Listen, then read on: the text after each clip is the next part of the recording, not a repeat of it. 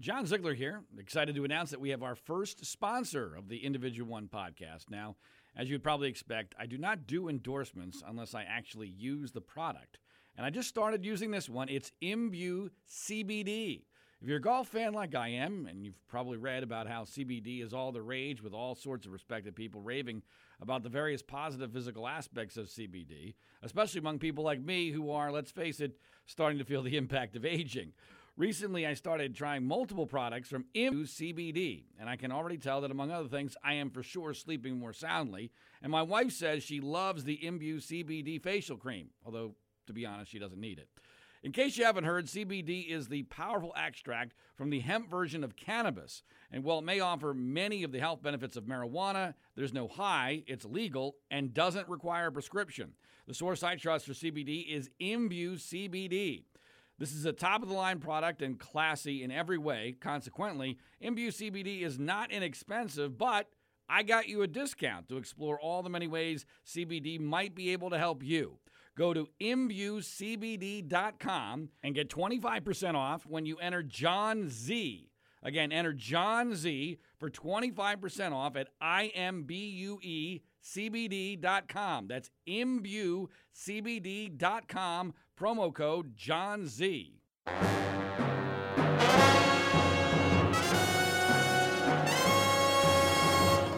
This is episode number 93 of the Individual One podcast. For the record, individual number one is President Donald J. Trump. And I am your host, John Ziegler. We are broadcasting from Los Angeles, California, and distributed internationally by the Global Story Network. This is the critically acclaimed program which takes an honest and hard look at the presidency of Donald J. Trump from a conservative perspective because, unfortunately, no one else is willing or able to tell the real truth about him. And unlike the corporate media, we here at the Individual One podcast have most definitely not been compromised or co opted. Welcome to the program. Please subscribe, rate, review, and share it via social media. And follow us on Twitter at Individual One Pod. That's at Individual the number one pod. As is always the case, so much to get to in this episode number 93 after we took an episode off because I was traveling. I'll get to that later in the program. That's uh, related to the uh, coronavirus uh, panic, which is continuing throughout the world and here in America, and which will obviously have political, or may already be having political uh, ramifications. So we'll get to that in a little bit. But I want to begin with the latest in the battle for the Democratic nomination to go up against Donald Trump in the November election, and it appears as if uh, it's pretty much over. Boy, that escalated quickly. I mean, 11 or 12 days ago, Bernie Sanders was considered, including by me, to be the favorite, if not the prohibitive favorite, to be the Democratic presidential nominee. And people were panicking. I was one of those that was urging people to panic in a real panic uh, because of the potential disaster of Bernie Sanders going up against Donald Trump. By the way, no matter what the outcome would be, there was no good outcome to a Bernie Sanders Donald Trump uh, matchup in November. Who knows? There may not be that many good outcomes with a Biden versus Trump November uh, general election, but at least there's some semblance of hope. And whether or not it was people like me pressing the panic button prematurely or whether it was a combination of factors, who knows? But wow, uh, in uh, 10 or 11 days, it went from Bernie Sanders being the prohibitive favorite to now Joe Biden being a lock, being a lock to be the Democratic nominee. Correct. And this is something that Donald Trump does not want. Correct. Which is why we had the entire Ukrainian scandal and the impeachment saga. Correct. So, uh, so, and I've been saying for over a year and a half that Joe Biden was your safest bet to go up against Donald Trump if you just want to beat Trump. Now, he's not as safe as he was back then because the Ukrainian situation did muddy him up, uh, bloody him up a little bit. Uh, and, and, there's certainly a lot more questions about his mental stability, which is going to be, I'm sure, a major issue since it's one of the few areas that Trump can really go after him. Although obviously he's living in a glass house when it comes to that particular issue. Correct. Uh, but the, the reality is that he was a lot safer bet than Bernie Sanders, and Democrats seemingly understand this in, in a remarkable fashion. I mean, for this to turn around, I get that James Clyburn's endorsement in South Carolina was big and the black vote decided that they were going to go overwhelmingly for Joe Biden, and that's a massive advantage in a Democratic primary. And the South Carolina primary gave him momentum into the first Super Tuesday. That all made sense, but I, I never believed it was going to be this overwhelming, this frankly easy. And I think part of it was, and it's now obvious after last night's results, which clinched it for Biden, it's now very obvious that uh, that people began to learn who Bernie Sanders really was. That a lot of the Bernie Sanders myth and mystique was built on a fraud. It was built on a misperception. And I have been saying, even while seemingly contradictory, uh, in a, in a contradictory fashion, paradoxically saying that both that Sanders was underperforming in the first few contests that he won, considering uh, what his his results were in 2016 against Hillary Clinton and considering what his poll numbers were. He was both underperforming and yet also uh, the favorite to win the nomination. And I understood that that was contradictory and paradoxical, but it was I was rationalizing it that was partially because his competition was so weak. I was a big believer in 2016 that most, I don't know if most is the right word, but a large portion of Bernie Sanders' support against Hillary Clinton was just simply he was the only non-Hillary option. Correct. That's that's what was driving a lot of his popularity, and no one really thought he was going to beat Hillary in 2016. So he never got a full media vetting. People never truly contemplated the the concept of him being the Democratic nominee or heaven forbid being president of the United States, and therefore I think a lot of people in the public had no idea that he refers to himself as a socialist, that he's not even technically a member of the Democratic Party.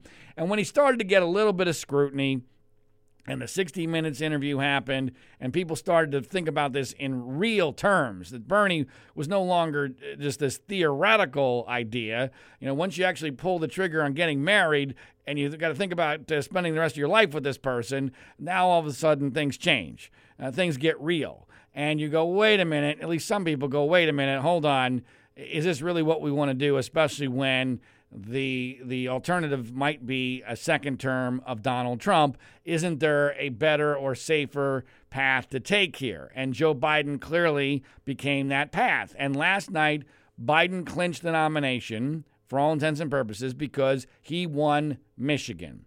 Now there I've already said based upon last Tuesday's results, that Bernie Sanders had essentially no argument for the nomination. He's not bringing massive amounts of new people to the polls. His turnout is not anywhere near what he pretends it to be. Uh, his numbers are somewhat fraudulent. Uh, they're way down from what they were in 2016 because it's not all about him and his movement. He, he, a large part of it, as I said, was being anti Hillary Clinton in 2016. Uh, but the, the reality here is that after he loses Texas, I mean, Texas was the end of any rational Bernie Sanders argument because he was pretending that he could bring huge numbers of Latino voters to the polls, that they were special voters for him. Well, that didn't work in Texas. And Biden pulls off a massive upset in Texas. Biden pulls off a massive upset in Massachusetts. By virtue of Amy Klobuchar's endorsement, he wins Minnesota. Uh, he even wins Maine, which could be relevant in a general election, and it's right in Bernie Sanders' uh, back, uh, you know, in, his in his back door, uh, in his backyard. I mean, so there's there's no argument even before last night that Bernie Sanders should be the nominee. But when you lose Michigan, that's game set match, and here's why that's game set match. Last time around in 2016, Bernie Sanders won Michigan. He beat Hillary Clinton in Michigan. Not by a lot, but it was a stunning upset. And even then, he didn't win the nomination. So in 2016, he wins Michigan in an upset. Michigan is obviously a key state. We didn't even realize how key a state it was at the time. But Michigan is one of the three states that gave Donald Trump the presidency later that year because he won Wisconsin, he won Michigan, and he won Pennsylvania. So Bernie Sanders in 2016 beats Hillary Clinton in Michigan. This time around, he gets beat by Joe Biden.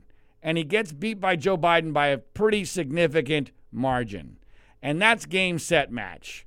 Because if you win Michigan in 2016 and you still lose the nomination. You can't lose Michigan by a fairly substantial margin, especially when it's one of the three most important states, and then go on to be the nominee. That's not possible. It's not remotely logical, even for this upside down world in which we now live. That's not going to happen. And it's even deeper than that because when you go inside the numbers, what's obvious is that Biden beat Sanders in Michigan last night by winning far more white males and far more moderates and even more black voters than Hillary got in 2016.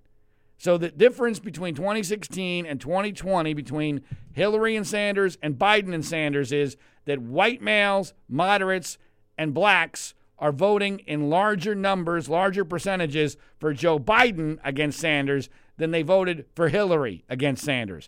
And so now you have one of the top three most important states, and those are the most important constituencies to winning a general election. You got to take, you cannot let Donald Trump own the white male vote. You must maximize the black turnout. And you must appeal to moderates who are and disaffected Republicans. And those aren't huge numbers of people, but they're enough to be the difference in a hotly contested state. And so Biden did that. Hillary did not. And it was ominous in retrospect. It was a foretelling of what would end up happening in November against Donald Trump because she lost Michigan. She lost Wisconsin and she lost Pennsylvania. And especially in Pennsylvania and Michigan, those voting blocks I just talked about white males, moderates, especially suburban moms, and maximizing turnout among blacks.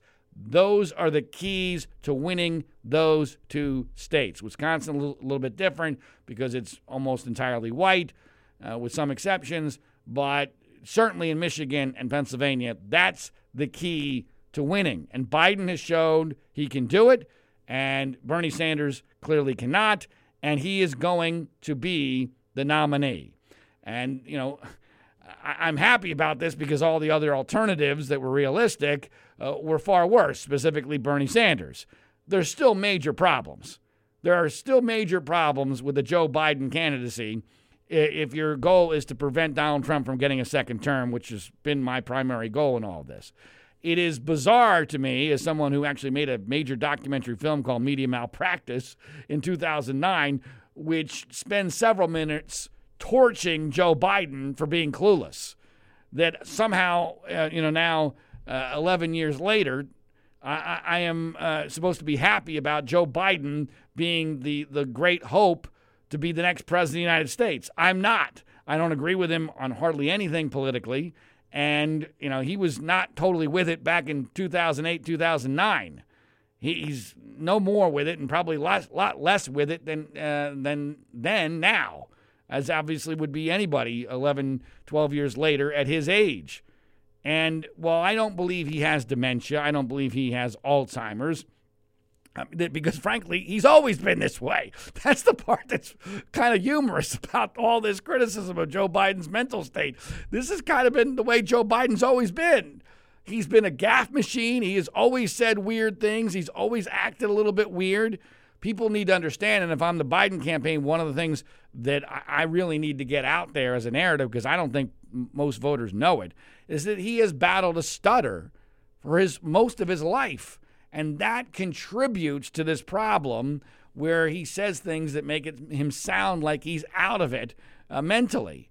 But when you look as old as Biden does, and, and you are as old as he is, all of a sudden, w- verbal gaffes that uh, come about because of a lifelong stutter get interpreted as dementia or uh, Alzheimer's or, or something uh, related to a mental defect, especially when the guy running against you knows that that's one of the few weapons he can use. Correct. So that's going to be a problem. And this came to light again yesterday with a video that went viral. And th- there's a lot of strange things about this video. This is a video, I'm going to play the audio of it in a second here. This is. Uh, uh, Joe Biden, after speaking to a lot of union members, Joe Biden is very pro union, and uh, he was speaking to a group of union members, and afterwards he was filtering through the crowd. Now, the first part about this I find interesting is considering all the panic regarding coronavirus, I'm amazed that they let Joe Biden, especially at his age, filter through a crowd like this in very, very close quarters. And I'm somebody who is not in the category of those panicking about coronavirus. And even I am startled that they would let an old, an elderly candidate filter through a crowd like this. And it's hardly a stretch that uh, you know you could you could have a Trump supporter who has coronavirus decide that they want to try to take Joe Biden out, you know, by shaking his hand or whatever. I mean, it wouldn't take all that much to theoretically uh, give uh, coronavirus to an old man, uh, and that would cause a massive problem on, on numerous levels. And so the idea that no one seems to be concerned about that in, in this particular situation, I found to be a, a bit bizarre. And again, I'm on I'm on this end of the spectrum that thinks we're overreacting currently to the coronavirus. I'll get to that uh, shortly, but that's the context uh, for this this video, this audio that we're about to play for you. So this this union member comes up to Biden, and frankly, he's been a bit of a, a of a d bag. Uh, he comes up to him and he's reading, which is odd. He's he's reading from his phone. He's clearly got a a prepared question slash statement that he wants to articulate to Joe Biden relating to guns because his and his question isn't a, a horrendous one. The basis of the question is a lot of union members are also pro gun. And he was going after Biden because some of the verbiage that Biden has used has been very anti gun. Specifically, this whole thing where Beto O'Rourke was uh, bragging that, yeah, we're going to take away your guns from you. And this is where context matters and what was Biden really signing on to when he he associated himself with the O'Rourke's comments. And if you're and you're going to hear here in a minute that that Biden's argument is he's talking about one specific type of gun, not guns in general. But here is the exchange, and it's a, it's a minute and 42 seconds long. At the end, it just kind of peters out because it, Biden decides he's he's done with this. He just starts walking away. But it gets really heated. At one point, Biden even uses profanity. In fact, right off the bat, he calls him full of shit. Uh, and uh, here's what that sounded like, and I'll I'll comment on afterwards. These union workers that have been working countless hours under the Trump administration. I'd like you to explain how you plan to not only keep us working, but how you intend on getting the union vote when there is a large portion of the union workers that are gun enthusiasts, and you are actively trying to diminish our Second Amendment right and take away our guns. You're full of shit. All right, I thank now, you. now, guys. shush. Shush. I support the Second Amendment. Second Amendment, just like right now, if you yell fire, that's not free speech. From the very beginning, I have a shotgun, I have a 20 gauge, a 12 gauge, my son's hunt. Guess what? You're not allowed to own any weapon. I'm not taking your gun away at all.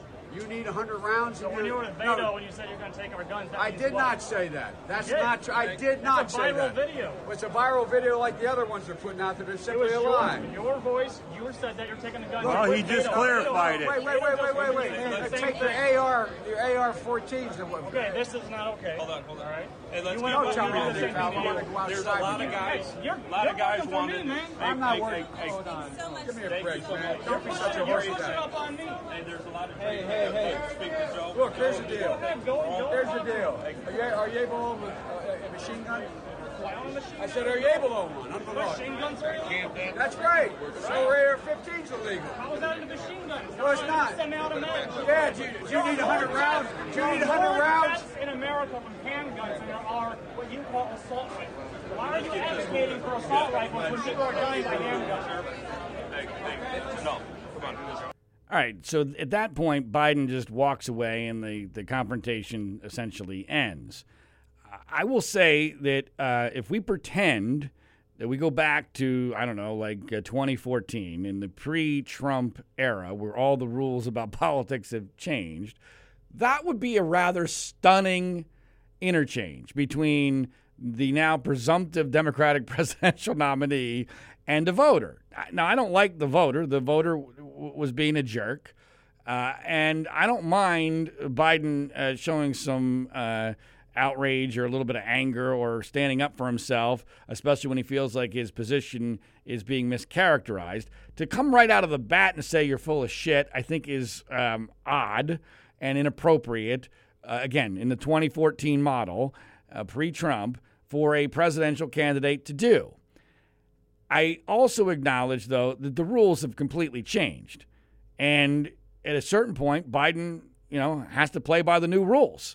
The rules were created now by Donald Trump. And this is a very tough uh, balancing act for Joe Biden because part of what he's selling is a return a return to normalcy, right? So if you're if you're selling a return to normalcy, do you acknowledge that the rules have changed and do you play by the new rules or do you bet that you can go by the old rules and that people won't punish you for not fighting back? That is a tough one. And I think that's a, a situation by situation call.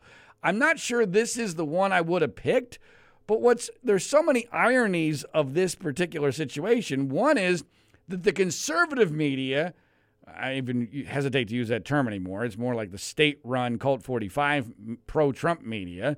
But the pro Trump media was all in a tizzy, clutching their pearls. Oh my goodness! Joe Biden told a voter to, he was full of shit, and he seemed to be threatening him, or, or not necessarily threatening, but the, but essentially challenging him to some sort of a fight, and he, he lost his temper really, I mean, come on, people. You can really, I mean, after defending Donald Trump all of this time, You cannot be serious! all the things that Trump has done, all the things that Trump has said, all the rules that Trump has broken, you're, you're really going to clutch your pearls over something that's as fairly mild as this. And what's really ironic to me, it's not just the hypocrisy angle uh, of the conservative pearl clutching over this, is that Biden is actually taking in that audio, in that video, he's taking about as conservative a position as you are allowed to take in a Democratic primary on the issue of guns. Correct. He is saying, I'm in favor of the Second Amendment. I'm in favor of your right to own and, and buy guns. He's acknowledging that he and his family own and use guns. That's borderline blasphemy. in the modern Democratic Party, and yet he still, uh, you know, was willing to say it. Blasphemer! I, I mean, so, so I, I find that hilarious that when Biden is acting like Trump and taking a position that's about as conservative as you're allowed to take in a Democratic primary, that's what the conservative media is all in a tizzy about. Now, there is a separate issue. And I do think that uh, when you watch that video, not that this individual circumstance is going to be a problem for Joe Biden. I think most people who saw that felt, oh, okay, it's a little weird, but I like seeing fighting Joe, and he's going to be need to be a fighter to go up against Trump. So it didn't bother people in the micro, but what bothered me about it as someone who would like to see a a uh, the best of Joe Biden beat Donald Trump. That's my current position. Uh, but if if if Biden were to decline significantly, I might have to change my, my stance on that. But that's my hope. My concern is his level of anger and and umbrage. Uh, he lost his cool there, and he lost his cool really pretty quickly. And you know, I, my father is older. He's not. A, my father's not an angry person, but uh, you know, I, I because I, I, have an older father. I know a lot of older people. I have uh, in-laws that are that are uh, around 80 years old, and what I saw there was reminiscent of of what sometimes happens when people get older, when they kind of they're not in total control. And uh, I also felt that maybe part of his anger was being motivated by the fact that he had been forced to take a position that was more liberal on gun control because of his his precarious position in the primary than he really believed in. And he was essentially being called out on that and it upset him. It angered him because oftentimes when people get angry, it's more about themselves than than the other person. And so my interpretation of that was he was angered over the fact he was being called out on having shifted his position more to the left than what his real beliefs are. And now, you know, of course, as we're heading towards a general election, he can scurry back to what he was before because he no longer has to worry, really, at least not in the primaries, of appealing to the most progressive elements of his party. So I wouldn't say that that video was a huge concern for me, but there were some red flags there. And my concern is okay, what about going forward? You know, there's a long time between now and November. There's going to be a lot of opportunities, although it's possible that coronavirus might be a saving grace for Joe Biden because the coronavirus will probably keep these kind of interactions from ever happening again. And of course, once you're the actual nominee, you are autom- almost automatically more isolated from the public. Uh, so, you know, maybe there won't be as many opportunities as you might think. But clearly, there's going to be chances between now and November for this kind of thing to happen again. And if it does, it could be even worse. And if it can becomes a pattern, I do think that's going to be a problem because there's absolutely no question that Joe Biden's mental stability, as bizarre as it is, as absurd as it is, considering that Trump has his own series of mental illnesses that are a little bit different, but maybe even more dramatic than what Joe Biden has. This is clearly going to be at the forefront of the Trump campaign against Joe Biden. Because one of the biggest problems the Trump campaign now has, and they have many, and they are growing quickly, almost on a daily basis, largely because of coronavirus, one of the biggest problems for Trump is that the entire narrative that Trump has been desperate to try to help build. And he has been counting on the entire narrative that Bernie Sanders got robbed of the Democratic nomination, that therefore the Sanders forces should either feel so disaffected that they stay home or that some of them even cross over and vote for the other populist, which would be Donald Trump. That's the, a very key narrative for Trump. He obviously uh, has seen this for weeks. He's been trying to stir up crap between the Bi- the Biden and the Sanders forces because he sees this as a potential vulnerability. Well, thanks to last night, that narrative is just not going to hunt. There's going to be no now that uh, people don't always act rationally. There's always going to be nut jobs, but those complete nut jobs you, you couldn't count on them to decide the election in your favor to begin with. But the but by and large, the the semi-rational elements of the Bernie Sanders support is not going to be able to believe that they were robbed of the nomination. I mean, this thing is over. It's going to be far, far more decisive than even 2016 was. And with the specter of a second term of Donald Trump uh, weighing over everybody, I have to believe that unity is not going to be nearly as big a problem for the Democrats as I had feared. That had always been really my number one fear of the Sanders candidacy doing so well. It wasn't so much that I thought he was going to win the nomination. I was never certain about that, even close to certain about that. But what I was pretty darn certain about, and thankfully I was dead wrong, was that he was going to be able to claim he was robbed that the that the the pain, uh, the the damage, the conflict that was going to have to be created to prevent Bernie Sanders from being the nominee was going to be so great that it was going to leave Biden essentially crippled and or handicapped going into the general election. That was always my biggest concern and now that is very very unlikely to happen.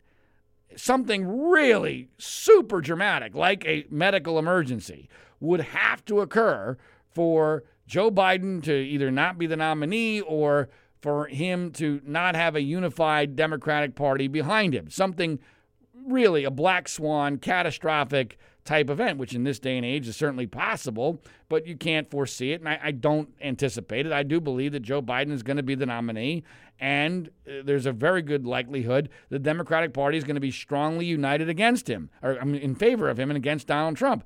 That is a big problem for Donald Trump because one of the weapons he was planning on is now gone. He, he, he was always hoping to prevent Biden from being the nominee. That's what the whole Ukrainian scam was about. And then he was hoping that Biden would not be the nominee with a unified party. And that's what uh, fomenting this narrative that Bernie Sanders was going to get robbed for a second time was all about. Trump has apparently now failed on both counts. Correct. And that's a big problem. So now they're going to have to use desperate measures and they're going to go after Joe Biden's mental state. That's going to be huge. They'll continue with this Hunter Biden conspiracy corruption theory, which is just incredibly bogus. Of course, inherent in all of this is the utter hypocrisy uh, of Donald Trump getting elected uh, to drain the swamp when he's the swampiest president we've ever had, where his children and and his in-laws are making all sorts of money from from him being the president of the United States, and somehow they're going to make Hunter Biden grift uh, the major issue of the campaign. And here's a guy who is a, an incredible narcissist, ha- has enormous mental and emotional issues, uh, has a childlike mentality, and he's going to attack Joe Biden's mental fitness for the job. It's absurd. It's it's completely insane. It's just flat out ridiculous. But that's what they're going to do because that's all they really have. That's all they can do. And let's face it, Biden does give them ammunition. Biden certainly gives more than enough ammunition for the cult to hang together. The Colt 45 is going to have no problem hanging together against Biden because they'll be easily able to be uh, portraying him as someone who's unfit for office and uh, you know all sorts of conspiracy theories. There's not going to be any problem with Trump holding on to his base against Joe Biden. Uh, the problem is for Trump is his base large enough to win a general election? And that has always been the number one question. And currently, against Joe Biden, I don't think it is. Now, that can change, you know, obviously, with how uh, moderate voters perceive all of this and what kind of turnout Joe Biden can get. He's going to have a problem turning out younger people. So, you know, but, but, but Trump's base puts him at least in the ballpark. And him being in the ballpark is a problem in and of itself. I'm sure this will be a continuing theme of this podcast as we get closer to November.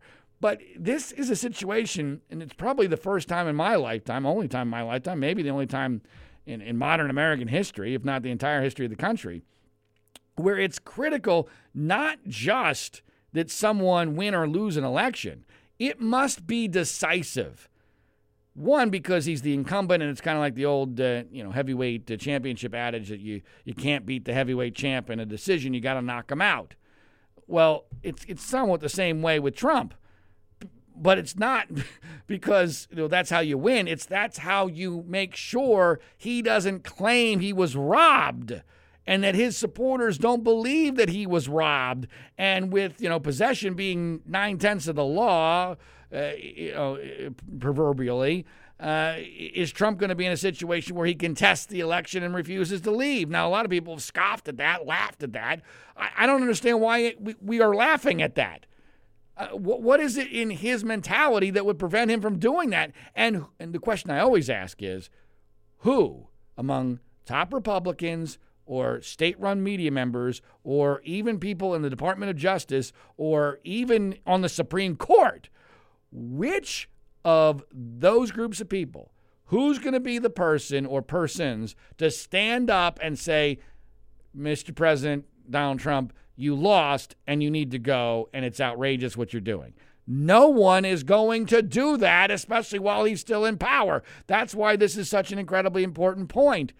And, and unfortunately, currently, even with the current uh, political situation in flux because of the coronavirus, and the, the stock market crashing, his base, by all accounts, is large enough to make sure he does not get totally blown out. Now, he still could. He still could, especially if, if the impact uh, on the economy is as what some fear because of coronavirus, then he will get blown out, and there won't be any concerns about that. But there is a huge, huge difference in this case between Trump losing a close election and Trump getting blown out. I mean, that it literally could be the difference between war and peace. I mean, that's hyperbole, but not by much. And so that is a really important factor to continue on here uh, as we evaluate what's going to happen between Joe Biden and Donald Trump. But for now, we now know that's going to be the matchup. And there's probably not going to be a major third party run. Now, I'm sure the Libertarian Party will put out some candidate. I would love to see it be Justin Amash. That would be really great. Give me somebody to vote for. Uh, I'm, a, I'm in a very, very small uh, group of people in this country who are anti-Trump conservative libertarians. But uh, and so that and my vote here in California doesn't mean anything to begin with. But by and large, this is going to be a classic head-to-head matchup uh, between uh, Donald Trump and Joe Biden. And right now, well, I have huge disagreements with Joe Biden on almost all the issues. I am rooting for him to win. I don't know yet whether I'll be able to vote for him philosophically. Again, my vote in California doesn't matter.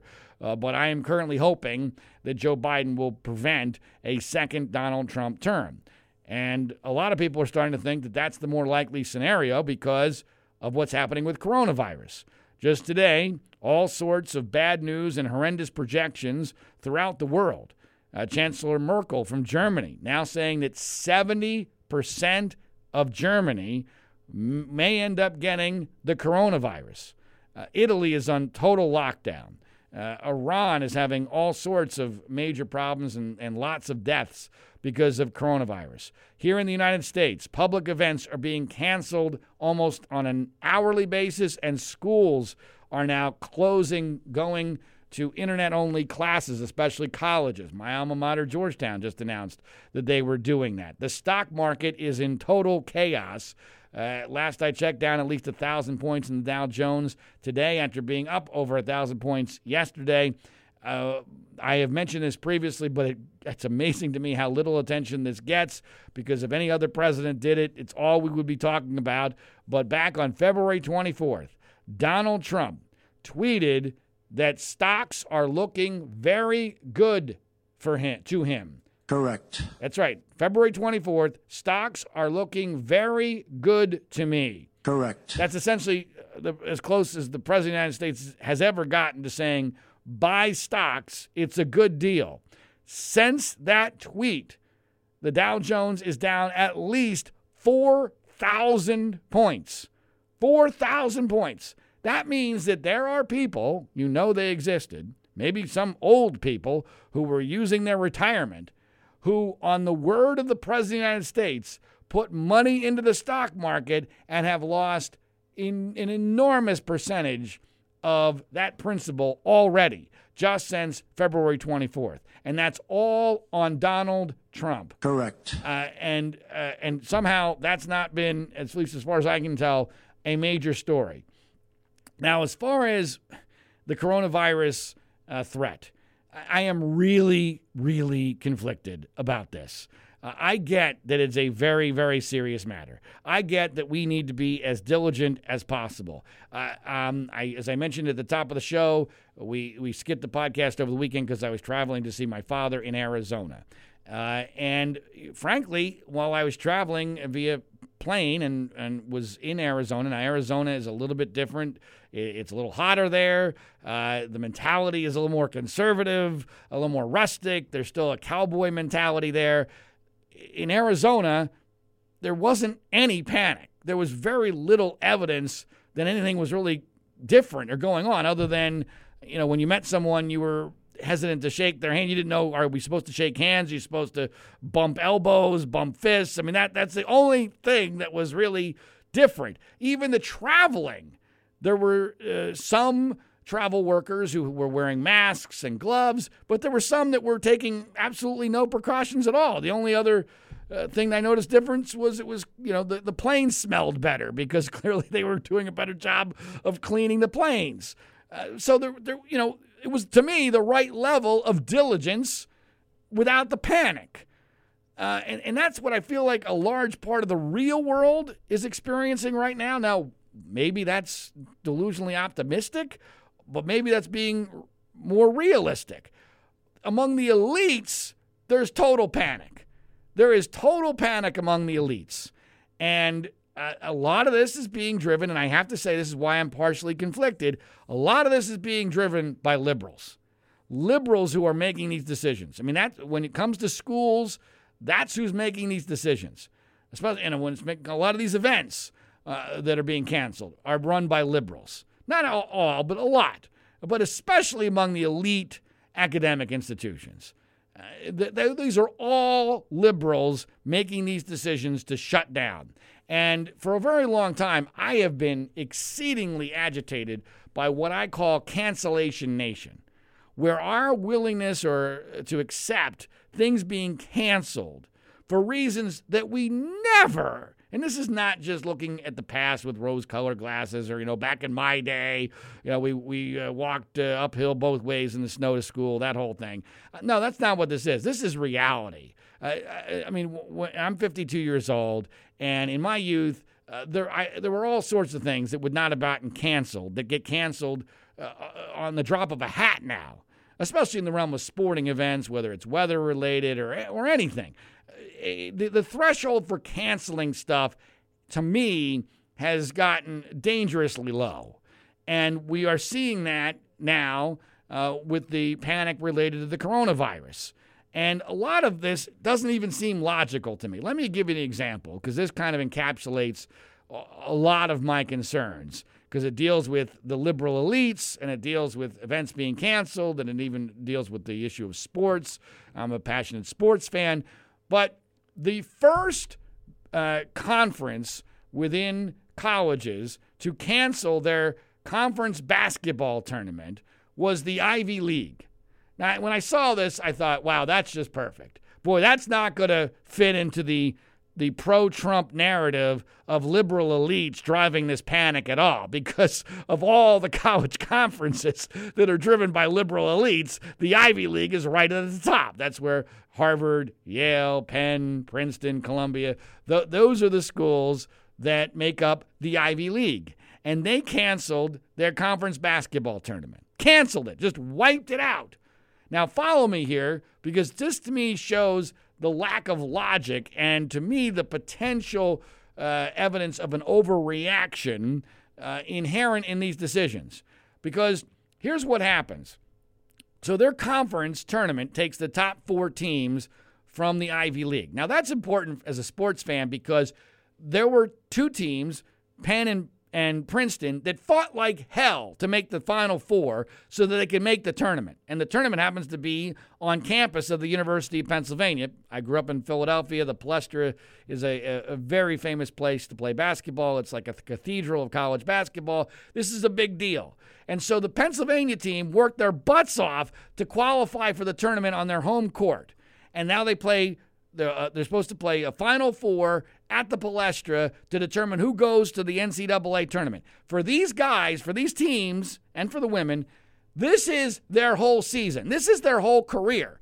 You know, you only get four years in college. You really only play two or three years. So you really only get a couple of shots at this in your whole life. And you know, for if you're a, University of Pennsylvania player, you might only get one shot at this to play in, in your conference tournament on your home court.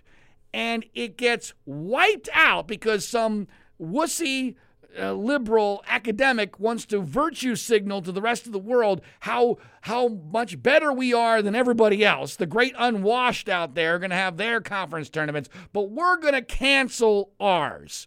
And we're we're going to we're not going to have a tournament where there's no crowd. See, that's the part of this that that boggles my mind. Because there are other options. I get you want to take precautions. You know what? There, there's a thing that used to be called personal responsibility. I mean, everybody at this point knows there is a risk. There is a risk going to a public event. Everybody knows that at this point.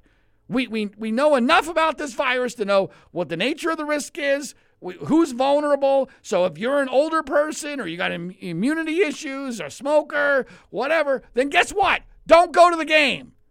That's your decision. Don't go to the game. That's the first thing you could have done. Is just put out a warning. Hey, we're advising people if you're in a vulnerable state or you don't want to get uh, uh, uh you know uh, exposed to the virus, don't come to the game.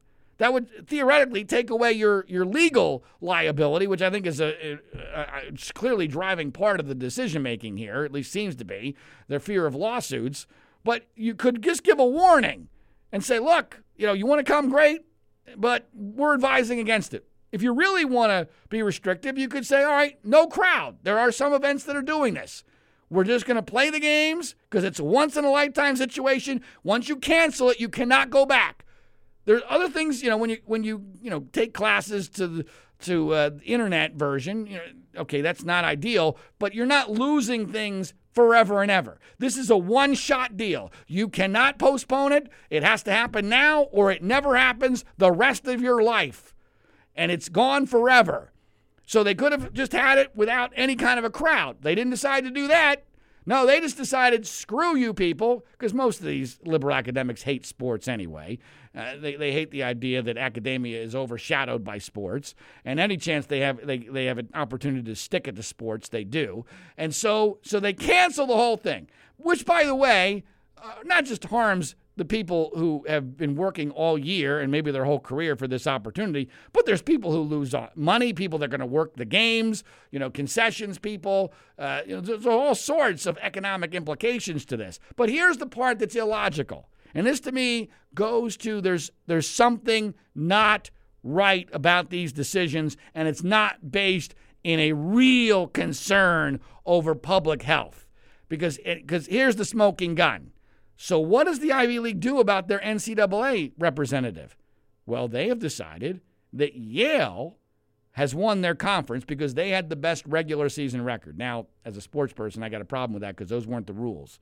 Everyone thought the rules were make the Final Four, and then we determine the conference championship between a Final Four, uh, you know, semifinals and the finals at the Palestra. So that that's a problem for me as a sports guy.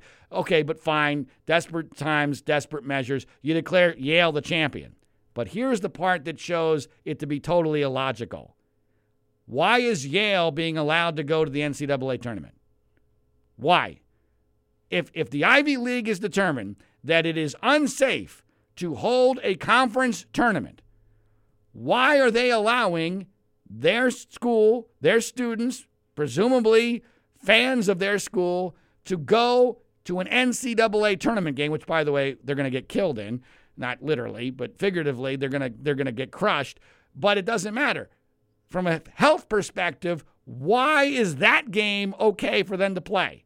What is the NCAA going to do as far as precautions that would not have been capable of being done by the Ivy League in their conference championship? None. Zero. That to me, that that clear source of, of illogical thinking shows that this is a political decision at least as much as it is a medical decision. Because if it was a medical decision, a health con- uh, decision, a safety concern, they would say, you know what? Sorry, Yale, uh, you'll be declared champions, but you're not allowed to go to the NCAA tournament. That would be consistent. I would be wrong, but that would be consistent. To me, I believe that you know you want to talk about contagions. There's a cancellation contagion going on here. I'm not saying it's totally legitimate. I completely get the theory, and this is a theory that makes sense. That if you cancel everything, that you at least buy time for the virus if it's going to spread all over the place anyway. You buy time so that your health services are not completely overwhelmed.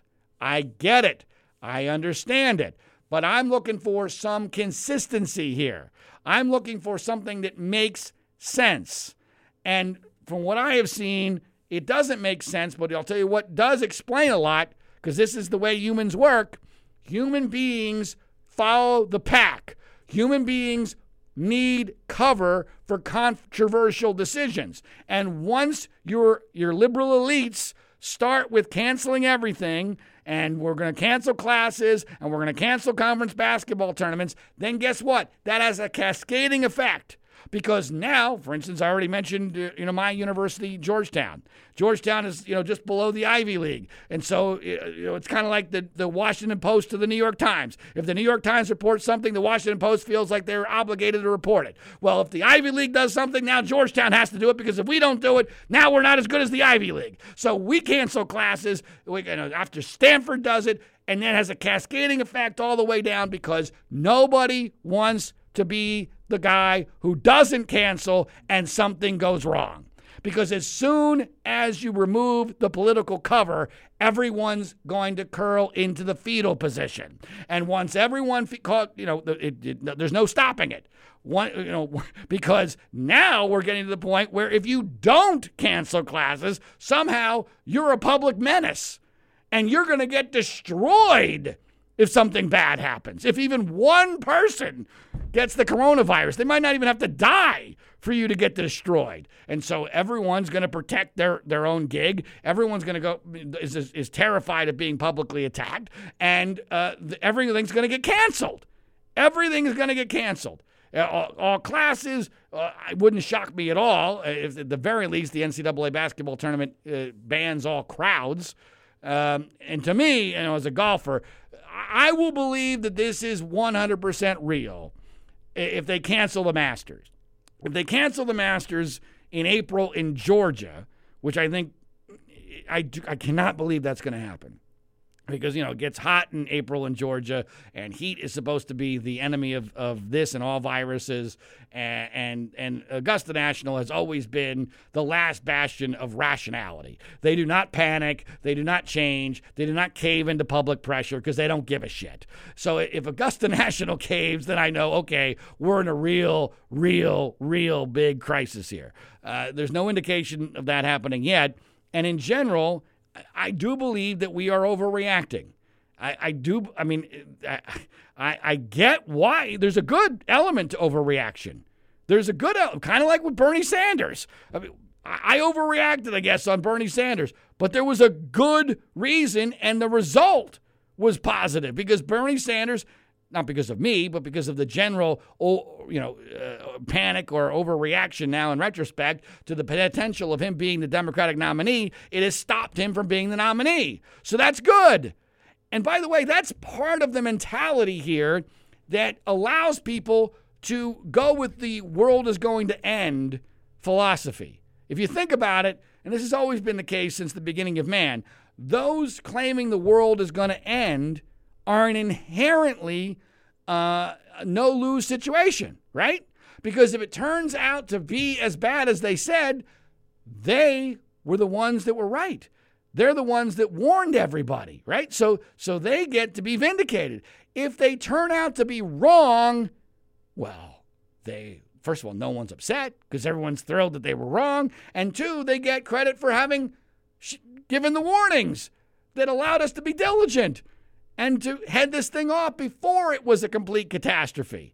And because that is so such an enticing position, it's a no lose position. I'm inherently skeptical of it. And while there are important differences, I do find it interesting that those that are the most adamant that the world is going to end and that the sky is falling, these are also almost exactly almost exactly the same people and groups of people who are alarmists on climate change because it's the same mentality. The climate change alarmism is the same mentality. We're all going to die. 12 years. We have to live. Oh, no. Well, if they turn out to be wrong, first of all, no one's going to remember. That's part of what they always bank on. And two, they'll get credit for having, uh, you know, sounded the alarms and prevented us from destroying the world. That's the way it works. And, so, and I'm also inherent within this. This is not just a philosophical issue, there's a practical element of this. The, with regard to climate change alarmism, the, the essence, the foundation of that entire argument is extrapolation. The extrapolation of data, data that I'm not sure is totally reliable, but it is the extrapolation of data that provides the evidence for which or upon which these climate alarmists claim the world is going to end. Well, it's the exact same thing, maybe much more dramatically, with regard to coronavirus. Because the problem with extrapolation is you're off even a little bit.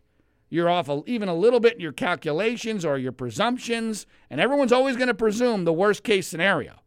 You have to, because if you're, you know, if you're going to be wrong, you want to be wrong on being too cautious. Plus, there's an inherent bias. And by the way, part of that bias, I really do believe, and I think it's subconscious, but I think it exists, there is a subconscious bias here among especially liberals or liberal elites that everyone knows that this is bad for Trump. That the more things get closed, the more that there is, this is real, the more this impacts life, the more the stock market goes down. This is bad for Trump. I'm not suggesting this is anything close to a conspiracy. I'm talking about this being a subconscious element of why it is that people are so willing to say, oh my gosh, this is the worst thing that's ever going to happen. We're all going to die. Uh, this is this could be very bad. It could be very bad. I am not convinced yet it's going to be very bad. I 100% agree we need to be taking as many precautions that are rational as possible. But there's still lots of reasons to think that this might not be all that horrendous. The numbers in South Korea are way down, even in, in parts of China. Now, you, you, it's hard to trust the Chinese, but if you if you do, based upon what they're saying, there are numbers that are gone down in China. Uh, we have not seen a massive explosion yet here in the United States. As far as how contagious this is, you know, one of my questions is if it's so contagious, then how is it that on these cruise ships, not that, that have been, you know, docked outside of the country because we don't want to bring people who have been infected uh, into the country, why is it that very small percentages of the people on the cruise ships have ended up getting this. I, mean, this. I mean, it is obviously very contagious, but it's not the easiest thing in the world to get. And there's a massive difference between getting a little bit of a virus and getting a lot of it. And if you're healthy, you have an apparently an excellent chance of being okay. You might not even experience symptoms. And so I am a skeptic by nature, but, and I hope I'm right on this, I am fully acknowledging that this could end up being just as bad. I don't think it's going to be as bad as the worst case scenarios, but this could be very, very bad. And the unknown here is inherently scary, and it's driving a lot of this. It's driving a lot of the stock market collapse, which you know looks to me again. I'm not Donald Trump telling you to buy stock, but that it looks to me like that has been a, a, a significant overreaction and that when this thing by summertime is gone, uh, that we could see a, a significantly different uh, view of the stock market. Big if, but that's what it feels like to me uh, as of right now. Uh, I always use my wife as a uh, as a one person focus group. She, as I told you before, was on the uh, the very beginning of the panic. I mean, she panicked before almost anybody buying all sorts of supplies for when we get quarantined, which may happen here in Southern California. And we're expecting that our children, or my, my seven year old daughter, is going to be pulled out of school at some time uh, fairly soon. I've even had conversations with uh, her principal about okay, if you do this, you better make sure that there's a date. Uh, or, or at least a standard for when they go back, because once you pull the plug on going to school, how do you go back?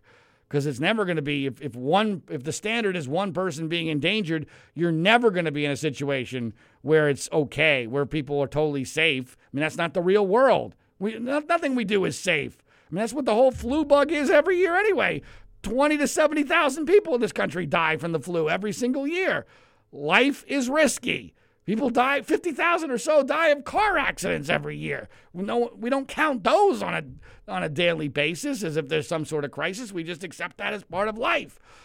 And I get the unknown here is, is great, and the downside is much greater uh, than in those situations, but we don't know that yet. But with regard to my wife, she's she doesn't come full circle, but she's actually gone from being one of the early panickers to now being not quite as skeptical as me but almost as skeptical of me, largely because one of her favorite uh, doctors, Dr. Drew of uh, TV and radio fame, has been outspokenly saying that this is much ado about nothing, and she trusts Dr. Drew. Ironically, I don't trust Dr. Drew because I've been on his show a few times, and, and I think he's a bit of a, a, a fame whore. But uh, she, that's where my wife is. So my wife are almost in the same spot on this.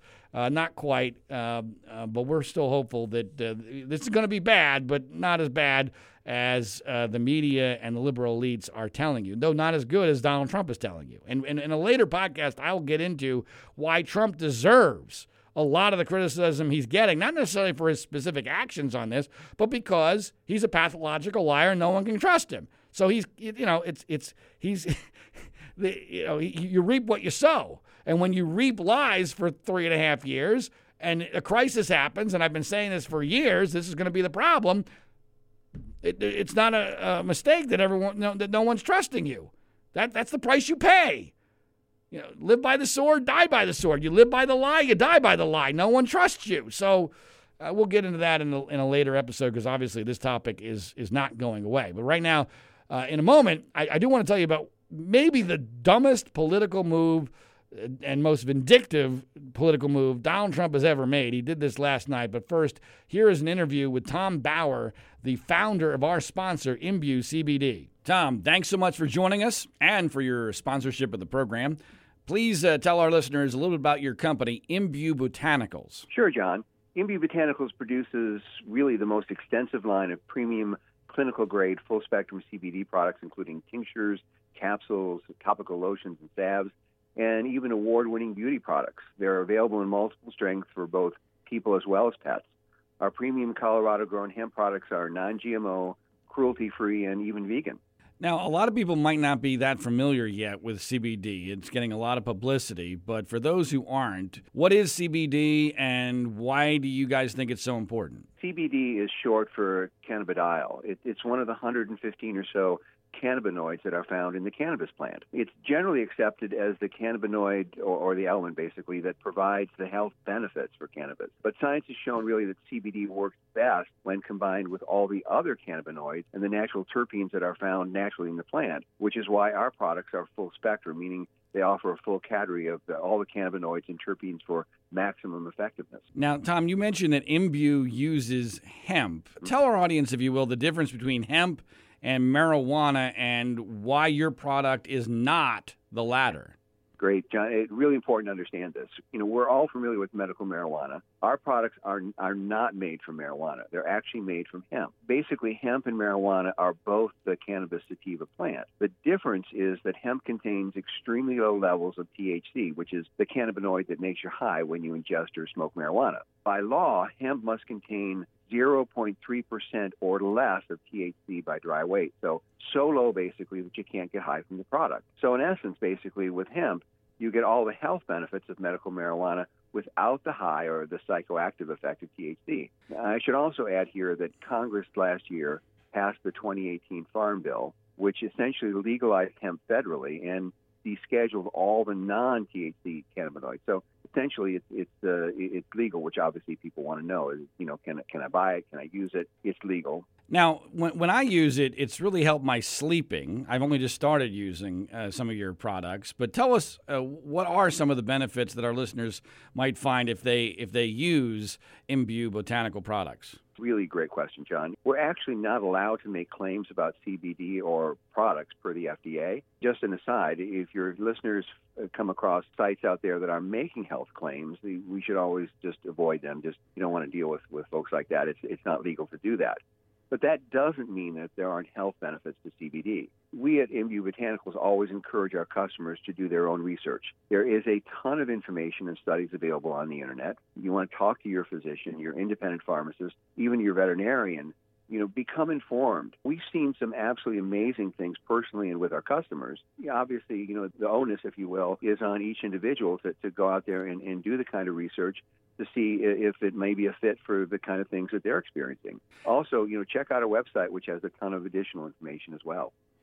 And that website is? It's www.imbuecbd.com. That's www.imbuecbd.com. Now, you mentioned the FDA, and just before we taped this interview, there was a, a news story where the FDA put out a warning and sent letters to, I think, 15 different CBD companies. Yours was not one of them. It was perceived as the FDA basically, I don't know, seemed to be like backing away a little bit from CBD. What was your interpretation of what the FDA did, and, and, how should our listeners interpret it? That's an extremely good question as well, John. And I think first and foremost is what the FDA is doing, especially when they're sending out letters to companies that they send letters out to, is doing their job.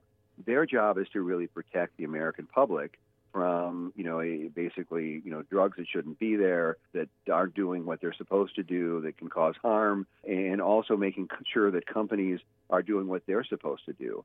In, in the case of these letters these companies were making health claims simply because of how FDA operates and and the way that uh, you know CBD which is basically a kind of a, a, brand new uh, thing for FDA they're not allowed to make. You know, I'm glad that they're doing that. You know, we never make claims uh, at Imbue Botanicals. That's something that, that is, again, is, is, goes back to the customer to do a lot of their own research on. They also came out with some basic overviews and essentially said you should really know what you're doing before you take CBD. It's not necessarily something you should be taking in water and in food products. You should basically get the kind of information that you need and talk to your healthcare team, your physician, your pharmacist, your your veterinarian to make sure that there's a medical professional, you know, kind of assisting in the process. Now, in my experience, uh, having used the product and seen the packaging and everything, you guys are totally first class, but first class comes with some expense. You guys are a little bit more expensive than your competitors. Uh, tell us, tell us uh, why you bring more value.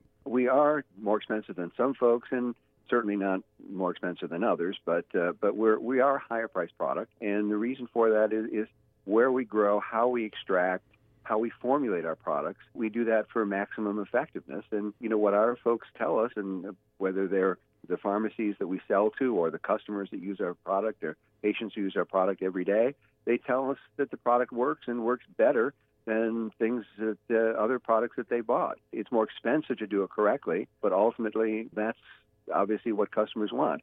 If you're going to spend the money, they want something that works, and that's what our products do. So, Tom, if our listeners want to buy your products or learn more about them, where should they go? Go to our website. It's www.imbuecbd. That's www.im, B as in boy, U-E, CBD.com, imbuecbd.com. Tom, thanks so much for your time and your sponsorship. John, thank you. Thanks for what you're doing. Appreciate it. So, we all know that Donald Trump is a narcissist, he's vindictive. He only cares about himself. He couldn't care less about the Republican Party, which is one of the many reasons why I was against his nomination in 2016. I knew this would end badly. I had no idea it would be as bad as this because I didn't think he would be president. I thought he would be gone after losing in 2016. And even uh, his presidency has been, in many ways, worse than I ever imagined, largely because he has not grown into the office at all. If anything, he has become more infantile as the adults have left the building because there's no one around him to say, Mr. President, you can't do this, you shouldn't do this. They're all sycophants now. They're all Cult 45 members. And last night, Donald Trump did something that even I found astonishing. I've, I've referenced this in the last uh, episode of the podcast, but now it's official. So, to review, the very first person to endorse Donald Trump in his 2016 campaign of any credibility was Senator Jeff Sessions from Alabama. Sessions' endorsement was key. Sessions was a very loyal soldier for Trump, and when Trump got elected, he was rewarded with the position of being Attorney General. So he left the U.S. Senate to go to the to the Attorney General position. As I've said a hundred times on this podcast or thereabouts, the reason why uh, Trump hated Sessions as Attorney General was he recused himself from the Russian investigation, which was absolutely the right decision, hundred percent the right decision. He recused himself from the Russian investigation, which prevented Trump from being able to have control over the Mueller investigation, which, of course, it didn't uh, turn out that he really needed much control because Mueller himself was not capable of doing what most people thought he was. Uh, I'm not going to get into that. But that's another story we've talked about previously. So the whole purpose for for uh, Sessions in Trump's mind was to protect Trump. And when he didn't do that, Trump shit all over him for at least a year. It made it very clear he was going to fire Sessions, which in any other administration was administration would have been considered outrageous. He did so the day after the 2018 midterm elections when no one was paying attention. And he did so purely because he knew Mueller's report was coming out and he wanted his own guy. He wanted his own Roy Cohn. And he got Bill Barr, and Bill Barr did exactly what he was supposed to do.